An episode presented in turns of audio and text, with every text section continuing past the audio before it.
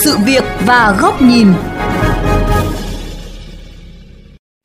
Thưa quý thính giả, nửa cuối tháng 12 vừa qua, Ủy ban Mặt trận Tổ quốc Việt Nam thành phố Hồ Chí Minh đã tổ chức hội nghị phản biện xã hội đối với dự thảo đề án tổ chức các tuyến phố đi bộ, khu vực trung tâm thành phố. Các nhà quản lý, chuyên gia cùng nhiều người dân trên địa bàn thành phố đã tỏ ra đồng tình với chủ trương này.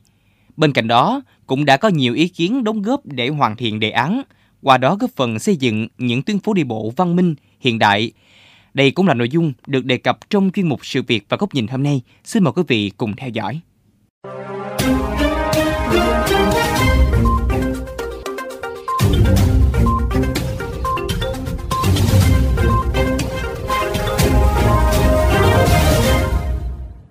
Bà Hứa Kim Oanh có một cửa hàng kinh doanh đồ điện gia dụng tại số 91B, đường Hàm Nghi, phường Nguyễn Thái Bình, quận 1, thành phố Hồ Chí Minh đã nhiều năm nay. Dù không quá đông khách như các tuyến phố chuyên doanh đồ điện khác, nhưng cửa hàng nhỏ này là nguồn thu chính để bà duy trì cuộc sống gia đình cũng như nuôi dạy các con ăn học đến nơi đến chốn. Thông tin về con đường Hàm Nghi trước cửa nhà mình được chọn để tổ chức làm phố đi bộ khiến bà Oanh không khỏi tâm tư. Nếu mà nói về bán đậu điện thế này á, thì chỉ như là ảnh hưởng rồi, khách đâu có vô. Thì nếu mà thành phố triển khai như vậy thì nó đẹp hơn, thì nó nhanh minh hơn, thì du khách nó vô nhiều hơn. Ta chuyển qua cái khác thì mình cũng sẽ làm theo cái khác. Một chủ hộ kinh doanh hàng lưu niệm tại số 125 Đồng Khởi, phường Bến Nghé, quận 1, thành phố Hồ Chí Minh là bà Nguyễn Thị Hương thì lại tỏ ra đồng tình với chủ trương đi bộ hóa tuyến đường trước cửa nhà mình. Tuy nhiên, bà Hương cũng mong muốn các cơ quan chức năng cần quan tâm nhiều hơn đến việc tổ chức giao thông và trông giữ xe trong khu vực đi bộ. Cũng còn rất là nhiều hộ dân đang sinh sống ở đây. Thành ra là nếu mà nhà nước tổ chức cho cái ờ, cuộc sống mà được thuận lợi như là bãi giữ xe nè rồi những cái giờ giấc mà được ờ, xe ra vô nên sắp xếp để cho dân có cái sự thuận lợi tiện lợi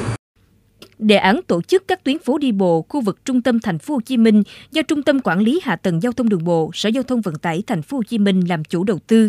Qua khảo sát thì phương án 2 nhận được tỷ lệ ủng hộ cao nhất. Theo đó sẽ có 5 tuyến đường gồm Lê Lợi, Hàm Nghi, Đồng Khởi, Thi Sách và Thái Văn Lung sẽ được chọn để tổ chức thành các tuyến phố đi bộ. Từ thành công của các tuyến phố đi bộ Nguyễn Huệ và Bùi Viện, thì tiến sĩ Vũ Anh Tuấn, Giám đốc Trung tâm Nghiên cứu Giao thông Vận tải Việt Đức cho rằng, việc hình thành các khu vực đi bộ trước tiên sẽ giúp làm gia tăng giá trị tài sản của chính những người dân trong khu vực. Không chỉ vậy, còn làm cho doanh thu của hoạt động kinh doanh dịch vụ sẽ gia tăng đáng kể. Cái việc tổ chức cái không gian đi bộ nó khuyến khích tạo ra cái văn hóa đi bộ thúc đẩy cái sử dụng giao thông công cộng và sử dụng phương tiện phi cơ giới. Và như vậy thì sẽ làm giảm thiểu cái nhu cầu sử dụng phương tiện cơ giới cá nhân giảm ùn tắc giao thông sẽ giảm được tiêu hao năng lượng cái ô nhiễm môi trường. Đến 2025 nếu mà thực hiện theo cái phương án 2 ấy các loại khí như khí CO, NOx rồi bụi mịn PM10 bụi tổng nói chung là nó sẽ giảm cái lượng phát thải này lên đến 10 đến 15% cơ bản thống nhất với các nội dung đề cập trong dự thảo đề án, luật sư Nguyễn Văn Hậu, Phó Chủ tịch Hội luật gia thành phố Hồ Chí Minh cho rằng các cơ quan liên quan cần chú ý đến các vấn đề sau. Cần phải quy hoạch và bố trí song song với các cái bãi xe có thể chứa một cái số lượng lớn để nhằm giảm tải khi tổ chức các cái sự kiện lễ Tết, lễ hội và các cái cơ quan nhà nước thì cần phải kiểm soát những cái dịch vụ và chúng ta tăng cường những cái tuyến giao thông kết nối, giao thông công cộng phải tăng cường cái chạm dừng nghỉ trú mưa thùng rác hệ thống chiếu sáng và hệ thống cây xanh. Phải có khu riêng biệt cho những cái khâu lạc bộ trình diễn nghệ thuật trên đường phố.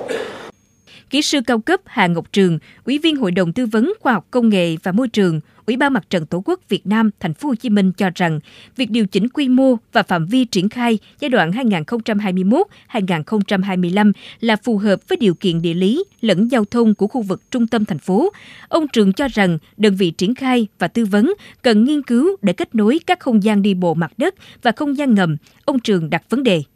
khi mà người ta đi ở dưới ngầm rồi, thì cái đường đi bộ ở phía trên có nhiều người đi không và như vậy thì chúng ta phát triển những cái hành thì nó có đúng hướng rồi hay là chỉ để cho nó đẹp thôi, chứ còn người đi thì người ta đi bên dưới ấy mất rồi thì nó cũng gay go và nó gây cái lãng phí. Cái mối quan hệ giữa không gian ngầm với lại cái không gian ở trên mặt đất thì nó phải phải làm rõ.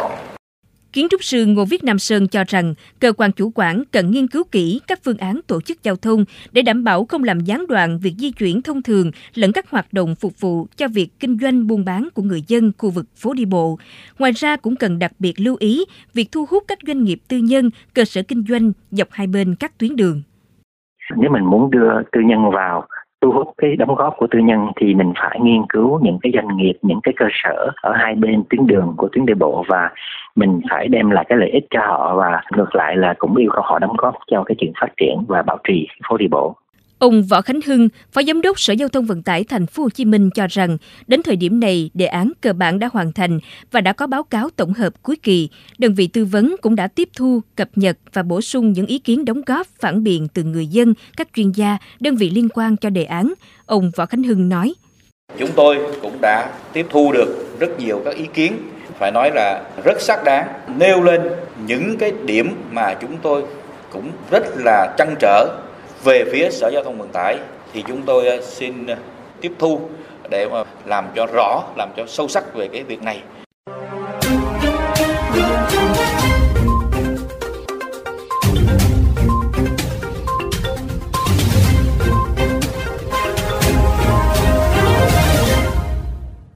Đề án tổ chức tuyến phố đi bộ khu vực trung tâm thành phố Hồ Chí Minh đã và đang nhận được nhiều sự đồng tình lẫn các ý kiến đóng góp xây dựng khác nhau.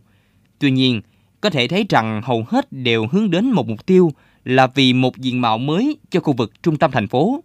Bên cạnh việc lắng nghe, chia sẻ và giải quyết những tồn tại để đáp ứng tốt nhất tâm tư, nguyện vọng của người dân bị ảnh hưởng thì chính quyền thành phố cũng cần thể hiện một quyết tâm thống nhất cao độ trong chủ trương và hành động. Đây là nội dung bài bình luận với tiêu đề Cần quyết tâm cho một đô thị xanh sạch và bền vững của phóng viên Huy Hoàng ngay sau đây. Xin mời quý vị cùng lắng nghe.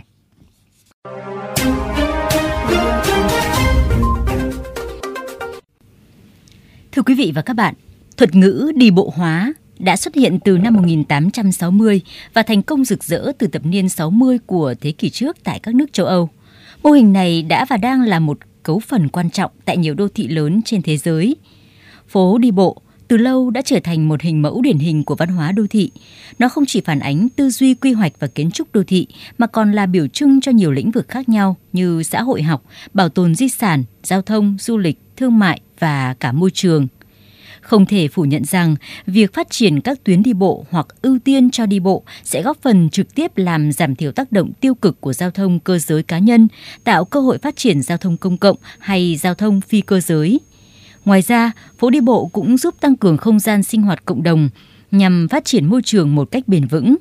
Không chỉ vậy, việc mở rộng khu vực đi bộ sẽ làm gia tăng hiệu quả về cơ hội kinh doanh, du lịch và thương mại, qua đó trực tiếp cải thiện đời sống cho người dân đô thị.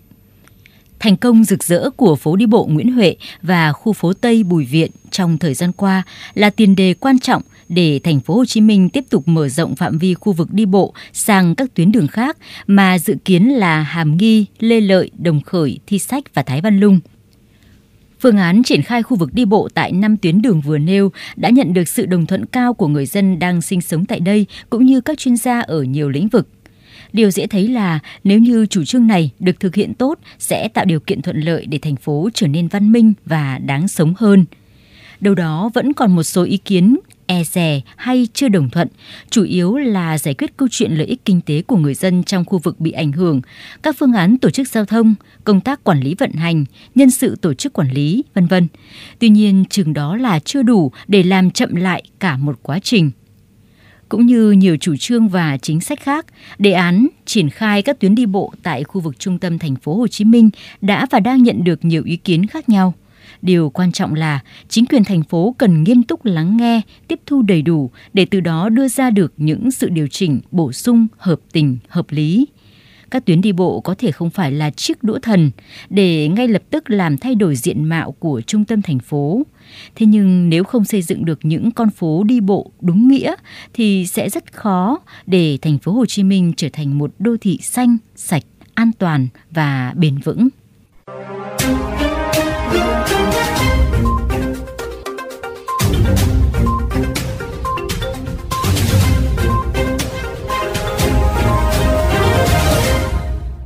Đến đây, thời lượng chương trình sự việc và góc nhìn cũng đã hết. Xin chào tạm biệt và hẹn gặp lại quý vị trong những chuyên mục lần sau trên kênh VOV Giao thông Đài Tiếng Nói Việt Nam.